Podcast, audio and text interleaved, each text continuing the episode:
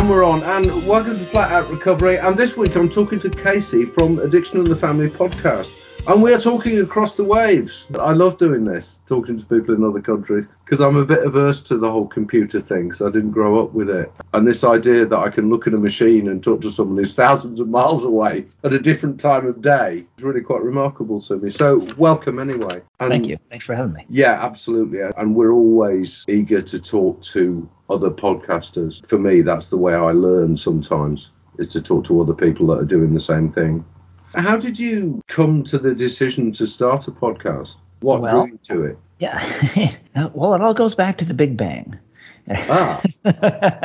So, in a way, you could say it starts with generations of addiction within my family, both in my birth family and also some in my adoptive family. So I was born into a family with addiction issues of one kind, some around alcohol and other drugs, some around sex and love addiction. I'm sure there's other things as well, but not very openly spoke of. So I'm sure there's a lot of facets I don't know. So I was raised in that family until about 2.5 years old, and then I was adopted into a new family. New family, you know, interviewing 2-year-olds, decides I look like a good fit. Now, knowing what I know now, I would say, yeah, I had already taken on some of those patterns and gotten used to some of the chaos and all the things happening in my life. So I probably just had that look in my eyes as a 2-year-old.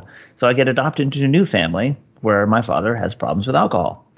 And this is one of the organizing principles of the family. So fast forward to about age 19, and I move out of the house, go to university, and I'm babysitting for this couple. That was something I'd gotten in the habit of doing in high school. So when I graduated, I was offered this job, you know, room and part of your board, live in care kind of thing for our 3 kids. So the parents are off doing their thing. The kids are asleep, and I'm looking on the bookshelf, just kind of wandering. And I run across this book saying, here's some things you might run into if you grew up in a family with alcoholism. I didn't know books like that existed. It's like, wow, there's actually information about this stuff. So fast forward years and years, I've gotten into addiction deeper and deeper myself. I get into recovery around 30 years old. That would be 23 years ago now. And over time in my recovery, I sort of fall into, or depending who you would talk to, maybe higher power thing. I don't know. I end up working in the recovery field myself. And I was in the field for about 6 months, you know, waking people up, getting them medications, getting them to groups, conducting some groups. And I get called into the office with the boss. And I'm like, uh-oh, what's this about? And he says, we think you should go back to school and be a counselor. And I said, you know, I've gone to school a bunch of times for different things. Nothing's ever worked out. I don't know. And he said the magic words, we'll pay for half. I was like, right. Hey, well, that does change the equation. So I went home and talked with my wife, and she says, well, I don't know. You've gone to school a bunch of times for different things. It's never worked out. I said, yeah, but they're paying for half. She's like, okay. We kind of got to do this. I'm like, okay, yeah. So I went back to school, and I got my associates in chemical dependency counseling, and then a bachelor's in chemical dependency counseling, and then master's in social work. And so here I am all these years later. I'm a clinical social worker.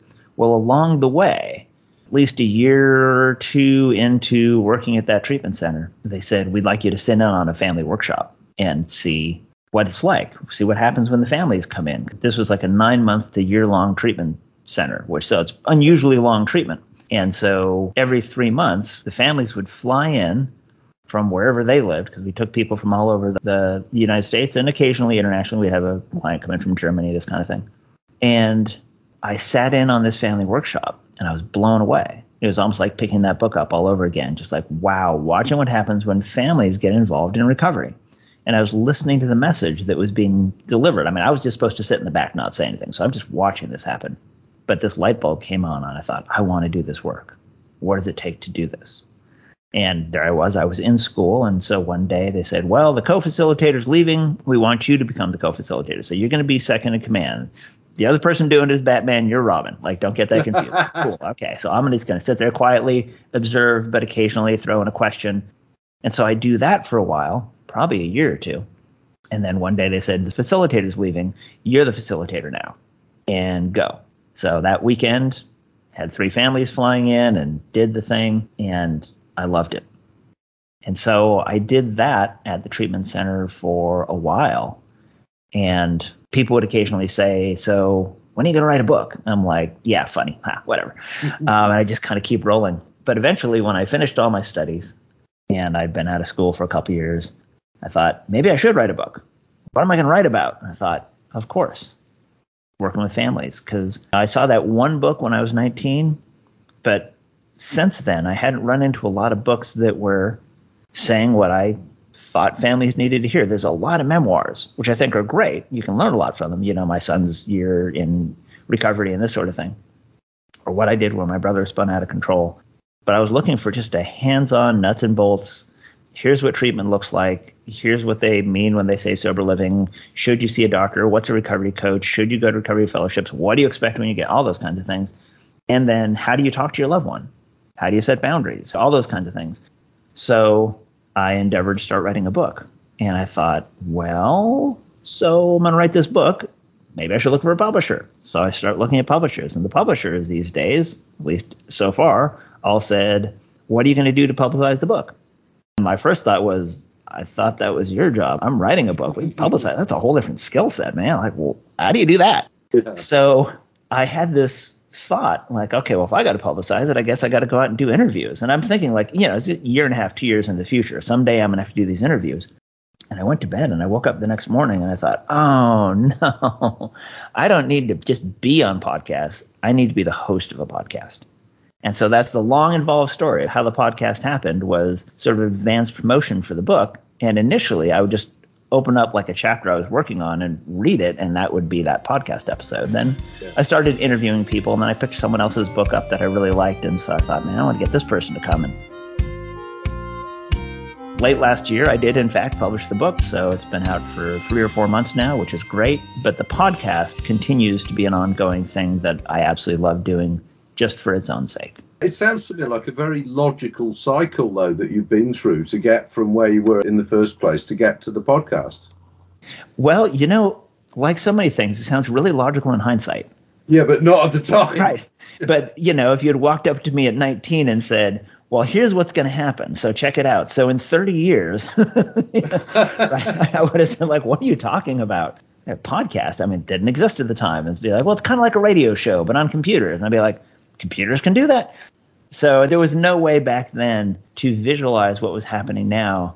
But to some extent, it is almost like the completion of that circle in that I finally was able to create a book that I would have wanted to be able to hand to myself. Like if someone had been able to say, hey, here's this book you can read when I was, say, 15 and still living in that house and going through all the drama, and my dad's drinking was getting worse and worse because his company was tanking. So he was spinning farther and farther out of control, and as people often do in addiction, he was taking it out on the family.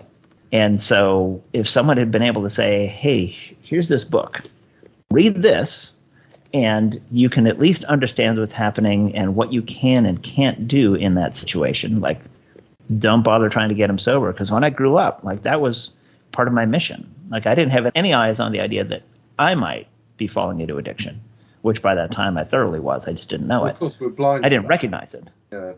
But I was still thinking, like, man, if I could just get my dad sober. He was the identified patient in the family. I would know that terminology now. If he got sober, we'd all be fine. And now working with families, I could look back and say, well, kid, that's an honorable thing to think, but it's also not true. I suppose it's that age-old thing of, what would I say to my 15-year-old self? What would I say to my 18-year-old self? And I'm thinking, well, hang on, my 18-year-old self wouldn't believe me. So writing a guidebook for my 18-year-old self and my 15-year-old self, yeah, that would have helped me. I wasn't listening to a lot of 50-something guys for advice at that point, but I could pick up a book and pick it up and go like, oh, yeah, this matches my experience. And so maybe this person knows what they're talking about. And so that's my hope for the podcast and the book. And all the work that I do is kind of my mission, is I work with people who have addiction every day, day in, day out. That's part of my life mission. But I've also taken on this idea of working with the family members, who I think are vastly underserved and undersupported. Yes. And often don't even know they need support. Like, it hasn't crossed their mind. We come across that. And while I've done some interviews with family members, I want to do more. I have other lives outside recovery. And I mean, I have what I do in the theatre. I have various other things I do. And I do come across hopelessly frustrated people who are dealing with an alcoholic or an addict at home. They don't even have the language to articulate what's happening. They can't even talk about, why is this happening to me? It's just total inertia and being frustrated at not understanding why this person that they're in love with, that they've been with for 20 years, is behaving the way that they are. Yeah, and I will say, like I said, it's a different skill set. So I'm learning to promote, hey, there's this book, all this kind of stuff, but I'm also a little self-conscious about it. That's one thing to write it. It's another thing to present it in person. It's yet another thing to say, hey, get this book. But one of the more gratifying experiences that I've had, because I run a family workshop every weekend through the treatment center that I work at, Windmill Wellness Ranch in Canyon Lake, Texas. I love it there. And it was the first place to just give me complete carte blanche and just say, here, you build the family workshop from scratch. We had one a few months ago, didn't really go anywhere. If you got any ideas, I'm like, I do. I have this idea of how I want to build it. So I've gotten to build it from the ground up. And one of the really gratifying things is getting to see people come back week after week. And right now, of course, for the last couple of years, it's been all online. And so we use Zoom. It's an online platform. People are coming in. We have people whose loved ones went through the treatment center a year and a half ago. They're still showing up to the family workshop. And so I love this. And one of the more gratifying things is people will show up, and it's really sweet. They'll go like, hey, I got the book. And hey, I finally understand why my loved one lies to me. And I don't take it personally anymore. And I'm like, touchdown. That was it. That was goal. That's all I would have hoped for in writing the book, is that someone can say, this helped me to understand my loved one, and now I don't take it personally. We're not in that same kind of conflict. But I'm also learning to set boundaries so I don't put up with further dishonesty. It's not saying, okay, you're off the hook. It's fine to lie all the time. But it is saying that I don't have to take it personally and think, how could my loved one do this to me? And that balance is hard to strike. And so hearing people say, hey, I read this thing and it brought peace to my heart. And of course, I wrote it for family members, but I'm thrilled that I'm getting a good response also from people who have addiction themselves, who will pick it up and say, hey, I read the thing on addiction to the brain, and I finally get that although I got sober from meth, this is why I'm eating the way I am as compulsively, and saying, oh, it's that same part of the brain. And I'm like, yes, that's it. Again, goal. That's what I was shooting for. It's been very gratifying so far just to hear that it is, in fact, helping people. Do you think that in any treatment environment, it ought to be the way that we run family workshops as much as we run workshops for the addict and alcoholic, in as much as we can? In as much as we can. I would say what I found has worked really well for me is to do a weekly workshop.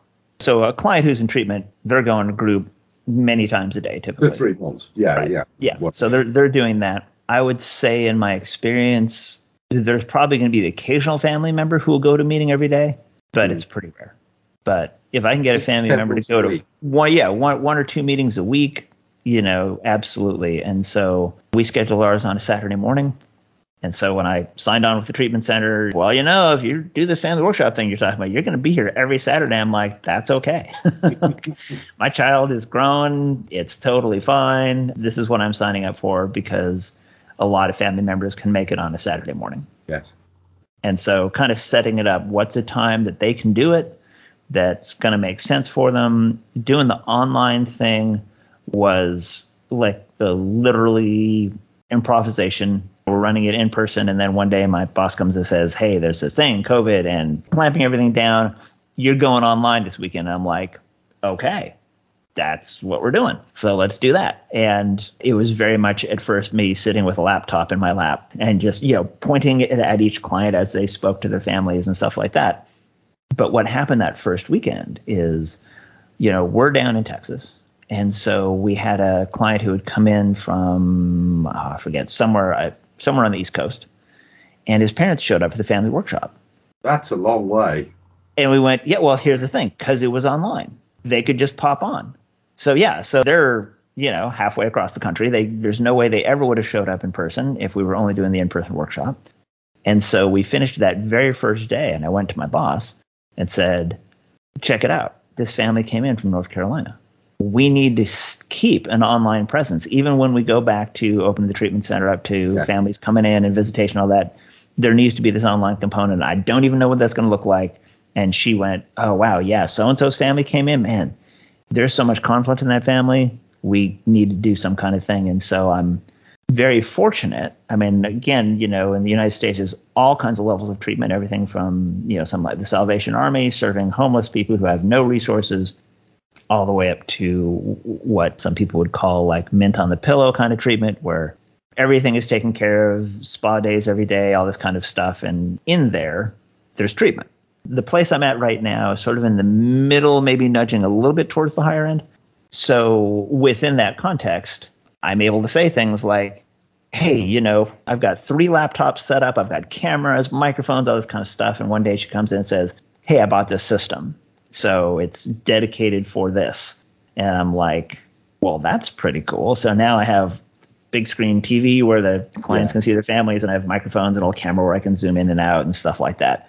But at the end of the day, it really comes down to, you know, even if they couldn't see each other, just putting a microphone in the middle of the room and saying, okay, let's talk, so you can hear your families. And I've been to some treatment centers. I've gotten to tour treatment centers, you know, out in Florida that are overlook the bay and the lights, and, you know, the executive director is saying, hey, look at this food our chef prepares. And I'm thinking like, wow, this is a beautiful setting, and wow, that's great food. But at the end of the day, you got to sit in a circle of chairs and talk. And either that's top notch or it's not. And that's going to tell you whether or not you have a great treatment center is what happens when everybody sits down and starts talking. Because that's going to be the same to some extent, no matter where you go. It's all going to come down to. We have that over here as well. We don't have many places now that do charity beds, but we're about to open a detox at Changes, which will have some charity beds. But we're at the lower end cost-wise. There are places that are much more expensive. And also a lot of those places, well, certainly my experience of what I've seen over here is that they will take the money, and the effect of how much you sit in the room isn't so important. And while I think technology has actually proved very beneficial in the last couple of years, certainly in terms of my contact with AA, which I couldn't have had during lockdown had I not had a computer, for example. And also with what you say about families, there are some families that wouldn't come no matter what, but might try it on Zoom. Absolutely. Some of the recovery fellowship meetings that I go to now, I started one with, I'd say, sort of like a friend online, but someone I've literally never met in person, you know, only know each other through phone calls and then Zoom calls. And so we start a recovery fellowship meeting, and within a few months, other people are running, you know, I get on there, and, you know, the person sharing the meeting is in Poland.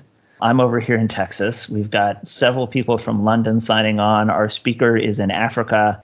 And I'm just thinking like, this is the coolest thing ever. When I came into recovery in a smallish suburb of Los Angeles, it was a little bit isolated, sort of the northern tip of Los Angeles County. So nowhere near as populous as you think of for like, you know, the second biggest city in the United States. So it had a little bit of a small town feel, sort of small town, but attached to a big city. Mm. Lots of people commuted in and out of Los Angeles, and yet they still had a sort of insular feel up here. And so I go to my first recovery meetings, and people are all kind of eyeing each other sideways a little bit, because it's a small enough town that everybody knows each other's business, and nobody wants to be known that they go to this meeting and all this kind of stuff that was unfortunately my first introduction. I mean, hey, it was sure better than nothing, but it was kind of that. And it, same sort of thing, you know, 20 some years ago, if someone had walked in and said, hey, by the way, just so you know, in like 20 years, we're going to be doing meetings with people all over the world showing up at the same meeting, I think I would have said, well, that's really cool. How do you do that? And they would have said, through a computer. And I'd be like, oh, computers can do that? Cool. Yeah, exactly. Like, look in the future, which really makes me think like, so fast forward another 20 years, what does recovery look like? Who knows? But there's no doubt that the pandemic has really shifted so much recovery online, even if it's just telephone meetings, but all kinds of online video meetings where I really feel connected in recovery to people all over the place. I've sponsored people all over the place. I've been on recovery outreach calls where, again, one person's in England, one person's in the United States, one person's in Thailand, and we're all getting together to help somebody get through a situation. And just thinking, how incredibly wonderful is that? Well, there is a global language to it, isn't there? Once I'm living a life in recovery, then I can talk about recovery to anyone, anywhere. One of the jokes that I loved about that, I went to a meeting in Boston because I had gone online and gotten my degree in Boston. I'd never actually been to Boston, so I went for the graduation. My one and only trip to Boston. I'm going to show up for the graduation. And so while I was there, I hit a couple meetings because partly I like to hit meetings, and it's really, really good for me, and it's always cool in a new place. And I showed up. So I'm coming from Texas, but I grew up in Los Angeles. And there's another guy there who grew up somewhere else, but is coming from Los Angeles. We meet at this meeting in Boston, and we start chatting, and he says, "Isn't it great to go to recovery meetings?" He says, "It's the only place you can go meet complete strangers and start reminiscing." I thought, yeah, right on the money. Absolutely. Yeah. What we really hope for when we do our stuff is that we're going to hear from someone who says, "That's exactly where I am right now," or "That's exactly what's happening. This is what I'm experiencing." At least someone else actually knows. And I think with carrying the message, however you do it, whether it's through a book, whether it's a podcast, whether it's a meeting, whether it's on Twitter, whether it's on Facebook, wherever it is, it's that identification with experience. And I think that, certainly in terms of what I see and hear over here, I think that is something that family members and partners and children are not necessarily finding so readily at the moment in the UK. Partly I think it's just educating people that it exists. Yes. Right. So every time I do the family workshop now, I've just got a little cut and paste thing that I throw into the chat saying, here's a list of family recovery fellowships. So Al-Anon, that's the great-grandmother of them all, basically forming side by side with Alcoholics Anonymous at a time when neither one of those organizations had names. So yeah. Alcoholics Anonymous incorporated first and Al-Anon quite a few years later. But the reality is they were starting at the same time. Mm. Family members just discovering the same thing you're saying. If I'm talking with someone else who's been through this experience or going through it, yeah, they understand me better. And so I don't know how accurate it is, but sort of the apocryphal story is that between some of the wives hanging out in the kitchen while their husbands were in the living room doing a meeting and or driving their husbands to see other alcoholics. And I don't know if that's because, a lot of people with alcohol problems lose their driver's license or what. But okay, so the wives are driving them around. And, they're talking amongst themselves and made this spectacular discovery. If we do our recovery the same way at the time it would have been our husbands are doing their recovery, like we do the same sort of things, we're learning and growing, we're getting relief, and that relief is no longer based on whether or not the alcoholic stops drinking. That's a huge leap. It's just the assumption that we need this person to get sober to be okay, and along comes a discovery, no, we don't, and being able to spread the word. So that's how Al-Anon starts. And then from that, lots of other 12-step recovery fellowships like Codependents Anonymous, Adult Children of Alcoholics, Al-Anon spawned Alateen, which was some teenagers just starting by themselves saying, we're going to Al-Anon meetings, but I don't want to hear about somebody who's like, I'm tired of hearing about your husband. I want to talk about my parents. So they start their own group, which is officially part of Al-Anon. So you had Al-Anon, Alateen, Codependents Anonymous, Adult Children of Alcoholics, and then other people come along and say, well, we like the 12-step model, but it doesn't fit everybody. They start Smart Recovery, and there's, I think, before that, Rational Recovery, but that's kind of mostly moved over into Smart. So Smart Recovery, most people have never even heard of that. Well, for all the people that haven't heard of Smart Recovery, even fewer know that there's an analogous group called Smart Recovery Family and Friends. They have their own workbook. Now, if you've gone to a bunch of Al-Anon meetings and you open up the Smart Recovery workbook, you're going to see a lot of like cognitive behavior therapy, exercise, stuff like that. But you're really going to hear the exact same message, which is you can't get your loved one sober. You're not going to fix it for them. Why don't you try working on you instead? And I've had any number of family members say, why do I need to go to those meetings? That's got nothing to do with me. I'm not the one with the problem. And I'm like, try a few, humor me, because you're going to feel better. You're not going for them. You're going for you. And so getting family members to just recognize that exists for them, that there is relief, that there's people who know what this is like, that's half the battle. One of the things I had to recognize in the process of recovery was how ill I'd made the people around me. And also knowing that I can't necessarily do anything about that other than do the next best thing now. But whether they come to the understanding of realizing that they were ill too, if something is there for them to do that, then good. And I don't actually know if some of the people I affected have accessed something like that or not. I suspect that some of them have, but I've no way of really knowing, because obviously it's not something that we talk about directly. And that's just the way it's happened for me. It doesn't necessarily happen that way for everyone. Yeah. But it's the acknowledgement that I had to have it as an alcoholic, that I had ram-raided through an awful lot of people's lives. And the ones from 30 years ago, 20 years ago, have probably forgotten I existed. But the ones who've been there all along haven't been able to do that. And I think it comes to me more and more as I go on in recovery that when we work in this treatment centre and we work with these people who come in, week out, some of them who are hell-bent on just proving to their family they're not ill and are leaving, and some of them who are so close-minded you think, why are you bothering to be here? And we see those that are desperate who will do anything, and they're the ones that make it every time.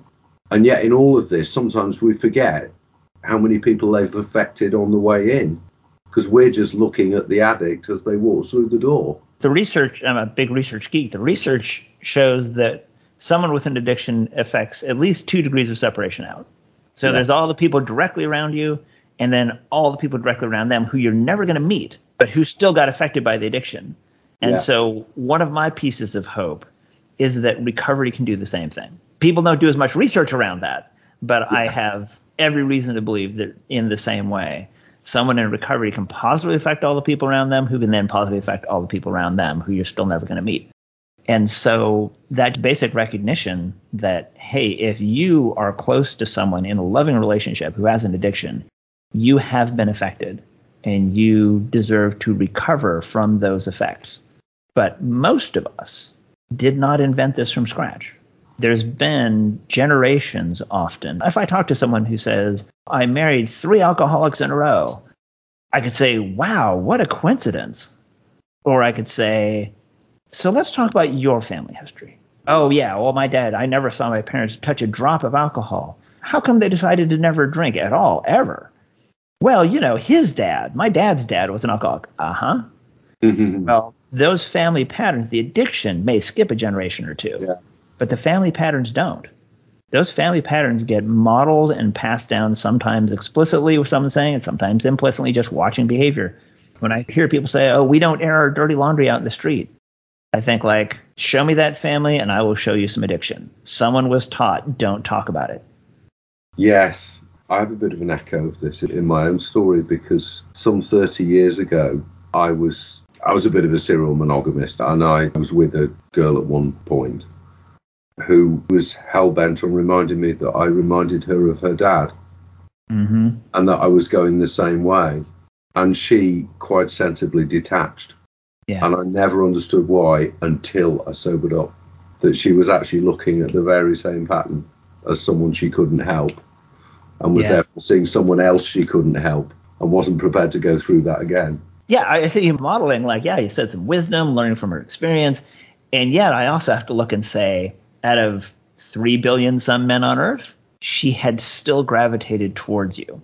Mm. Someone who had those same patterns. Yeah. As an adult, you could look and say, oh, but I would also be willing to bet good money that you were not the first or last person who had those tendencies that she would gravitate towards, because we tend to go towards what we know, even if we don't like it. And so that's how some of these patterns just keep getting perpetuated. My wife and I were in our active addiction together for 10 years and never would have thought it. When I listened to your podcast, I was absolutely blown away thinking, 10 years? They did this for 10 years and didn't notice? Well, you know, for one thing, we had both been raised in families where you learn to hide things really well. So there was that. There was also the fact that my primary addiction is sex and love addiction. And so the drinking that I did facilitated that. Wow. Her primary addiction was food addiction, but she was also thoroughly into sex and love addiction. Our sex and love addiction just fed itself. We just came off like this sweet lovey-dovey couple who just wanted to be together all the time. We rearranged our work schedules so that we were together all the time. Oh, and yet, stifling. We had a therapist at the time who said the exact same thing. She said, you know, I have this vision for you where you live a life where you go each of their separate ways and do your thing, and then you come back together and you share the experiences you've had. And I remember thinking, I don't want that. You know. And yet today, that's our life. We go and do things, and then we come back together. If we go to a party now, we tend to split up. Like, she'll go one direction, I'll go another direction, because we can cover more of the room. And on the way home, we'd be like, oh, how's so-and-so doing? Great. Okay.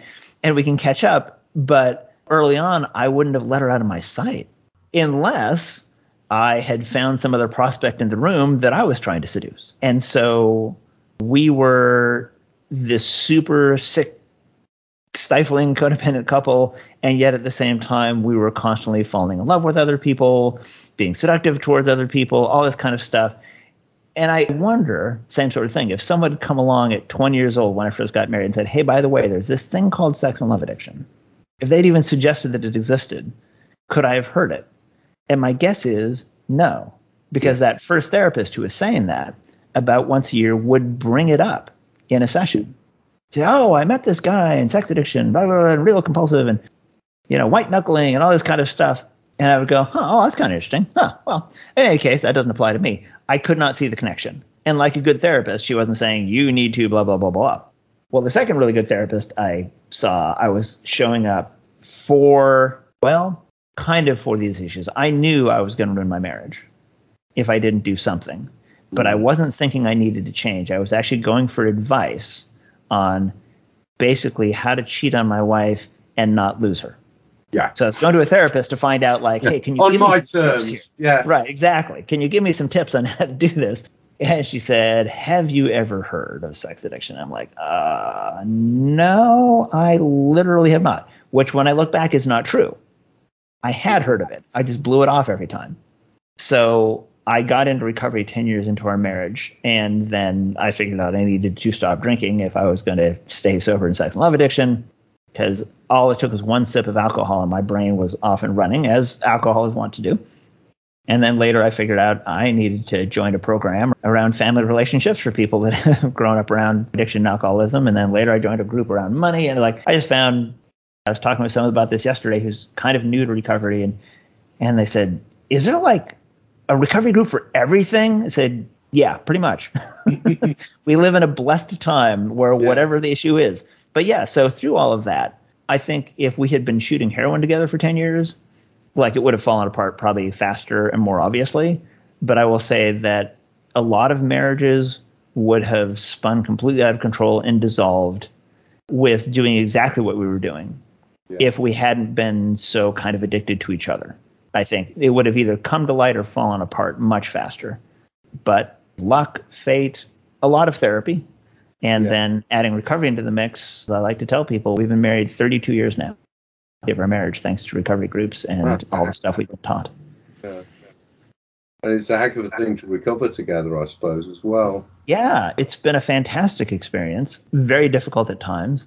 The first 3 years of recovery, I was the only one in recovery. It didn't cross my mind, or my wife's mind at all, that she needed recovery for anything. In fact, I was surprised when she came in the door one day and said, I need to join a group too. And I'm like, okay, what am I going to say? No, that's fantastic. Go for it. Of course. But I was still kind of surprised because same sort of thing. I was not looking to see, does anyone else in my family have any issues they need to work on? I was just looking at myself as the identified patient. I'm the guy with the problem. If I get it together, everyone else is better. Things were certainly better with me in recovery than me not in recovery, hands down. But when she got in recovery, then we had the opportunity to speak more of a common language, which was helpful. Yeah. It also moved it more from I'm down in the ditch, you're up on the pedestal to, okay, we're two human beings just on the ground. We can see a little more eye to eye. And we've had to learn some good boundaries around recovery. You know, when one person's in recovery and then their spouse or their child or family member, you know, gets in recovery a few years later, it can be easy to step into that. Oh, I will be your sponsor. Not literally. Like, I was smart enough to know I couldn't literally do that. But I also, you know, it's tempting to offer a lot of advice and let me show my experience, strength, and hope, because all of a sudden I'm not just the identified patient. I'm the guy who has recovery experience. Well, I had to figure out really quickly that's not going to work. Like, her recovery has to be hers, mine is mine, and kind of set some limits and boundaries around that. We do go to meetings together sometimes, but like no feedback ever on what somebody shared in a meeting. We also really make sure we have meetings of our own, where, you know, I'm going to go after my meeting, she's going to go after her meeting, and never the twain shall meet, because we each have to have that space as well. I've talked to people who've said, I remember when I was first joined the program around money, I was working on that, and I had this guy who I was kind of not really even co-sponsoring. We were just talking with each other regularly. And one day he gets on the phone, he says, yeah, my girlfriend told me I need to quit the program. And then he quit the program. And I was like, wow. that could be my reality. Yeah. And I was working with another guy where I was helping him out, and every time I talked to him, he would mention like, yeah, I'm cleaning my act up around money, but my wife is spending completely wildly out of control. So no matter what I try and do, she's going to find a way to undermine it. And I've known an awful lot of people whose partners, spouses, family members are saying, yeah, you go get better and come back fixed. And so I'm very blessed to be with somebody who is willing to look at themselves. This idea of you go away and you get fixed. You do this, you get fixed, and everything's going to be fine. I've noticed in various things around me in the course of recovery that my getting fixed doesn't necessarily have this marvellous effect on everybody else, whereby everything's suddenly sweetness and light. We're all going down the yellow brick road together. And sometimes family members are not sure what to do when somebody gets healthy, even if they've been begging for it. Absolutely. Like, who am I now that you're not holding the crazy card? Like, now what do I do? And I keep trying to hand you the crazy card. You won't take it. It's stuck in my hand. Now what do I? It's like playing hot potato recovery. So instead of that, that is one of the many reasons why I make such a big deal out of working with families and trying to get them to look at their own recovery for their own sake, not because it's going to get your loved one sober or make their lives better, because it's going to make your life better to work on yourself. I think it's really important. And I think it's something that perhaps over here we're not saying enough. As Ceci, knowing that there are various things that treatment centres don't necessarily do with families that are along the lines of what you're describing. Yeah, I was saddened because I worked at 3 different treatment centres, and the first one closed down, so that was that. The second one, though, I knew I was going to leave, and I had been co-facilitating with someone for a while who was just getting their counselling licence and, you know, kind of getting their feet on the ground. And so they were a natural with doing the family work. And so I did my best to sort of train them up before I left to make sure, hey, this is going to be in good hands. And I think I was gone about a month or two, and I touched base and said, hey, how's it going? And she goes, oh, well, they shut down the family program. I'm like, hey, what? Ow. Said, the clinical director is, I kid you not, a licensed marriage and family therapist. Like, how can you have that as your degree and license and decide you don't need the family program? Said, well, the executive director over their head said, well, yeah, it's taking up too much time. We need a counselor over here. And then COVID hit. And I think each month they say, oh, yeah, no, pretty soon we're going to start that back up. And I'm like, oh. Pretty soon, tomorrow. I mean, you know, for every client you have in there, there's probably like 5 family members who could really use some recovery help. So we're cheating 150, 200 people a month potentially out of their own recovery. It's maybe put a little strongly cheating, but certainly we are missing an opportunity. I can't believe what time it is. Time flew. We were having fun. Well, time just goes, doesn't it? It does. This is something that I couldn't cope with when I was drunk. Time was this expandable force that never went the way I wanted it to. Sure. But when I'm actually focused and doing things sober, time can just go just like that, especially when I'm doing something that I like doing. Makes a big difference. For me, one of the things about the podcasting, one of the reasons why I keep doing it week in, week out is because I like doing it. It's not just because it's important, but I like doing it for me as well. Yeah, it's a real sense of gratification every time I finish. Oh, yeah, absolutely. Yeah. And also knowing that it's helping people too is another great motivator. We will have you on again at some point. Oh, I'd love to. If I may, let me do the official plug. So my name's Casey Arriaga. Yes, please do. Spell that, C-A-S-E-Y, last name A-R-R-I-L-L-A-G-A, and I'm the author of a book called Realistic Hope, The Family Survival Guide for Facing Alcoholism and Other Addictions. It's available on Amazon, Barnes & Noble, all the websites and places, both as an ebook and paperback, whatever suits you best. The podcast is called Addiction and the Family and can be found at addictionandthefamily.info, I-N-F-O, like information. And I have listened to this and I recommend it to any family member. Oh, thank you so much. Well, what I do, because when people ask me, I'm not sure what to recommend. So I've got yours to recommend anyway. Well, that's even if I can't think of anything else. Well, I appreciate that. Well, do me a favor. Yeah. Recommend the book as well, and we'll get families some resources and get them some help. And thank you very much for coming on, and we'll see you again soon. Bye. I would love to. Thank you so much. Cheers. Right. Cheers.